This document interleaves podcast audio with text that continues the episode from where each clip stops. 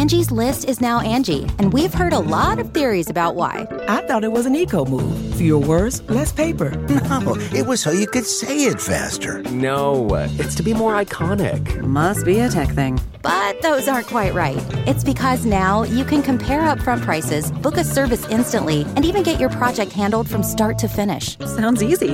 It is, and it makes us so much more than just a list. Get started at Angi.com. That's A N G I, or download the app today. This is Merriam Webster's Word of the Day podcast for Monday, February 1st.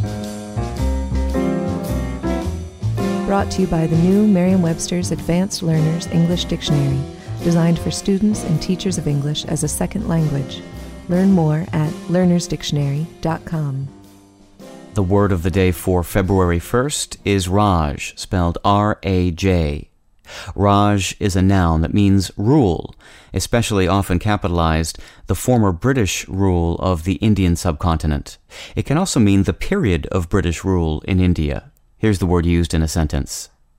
In 1930, Mahatma Gandhi launched a spectacular and highly successful campaign against the Raj, but despite all such efforts, India did not gain independence from British rule until 1947.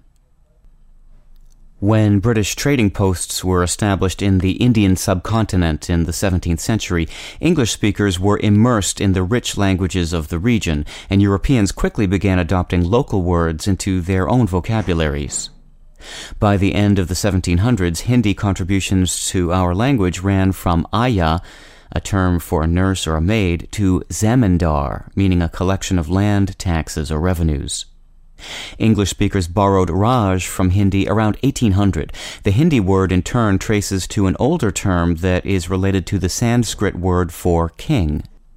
Other words of Hindi descent that are now common in English include chintz, pundit, bungalow, veranda, seersucker, and bandana.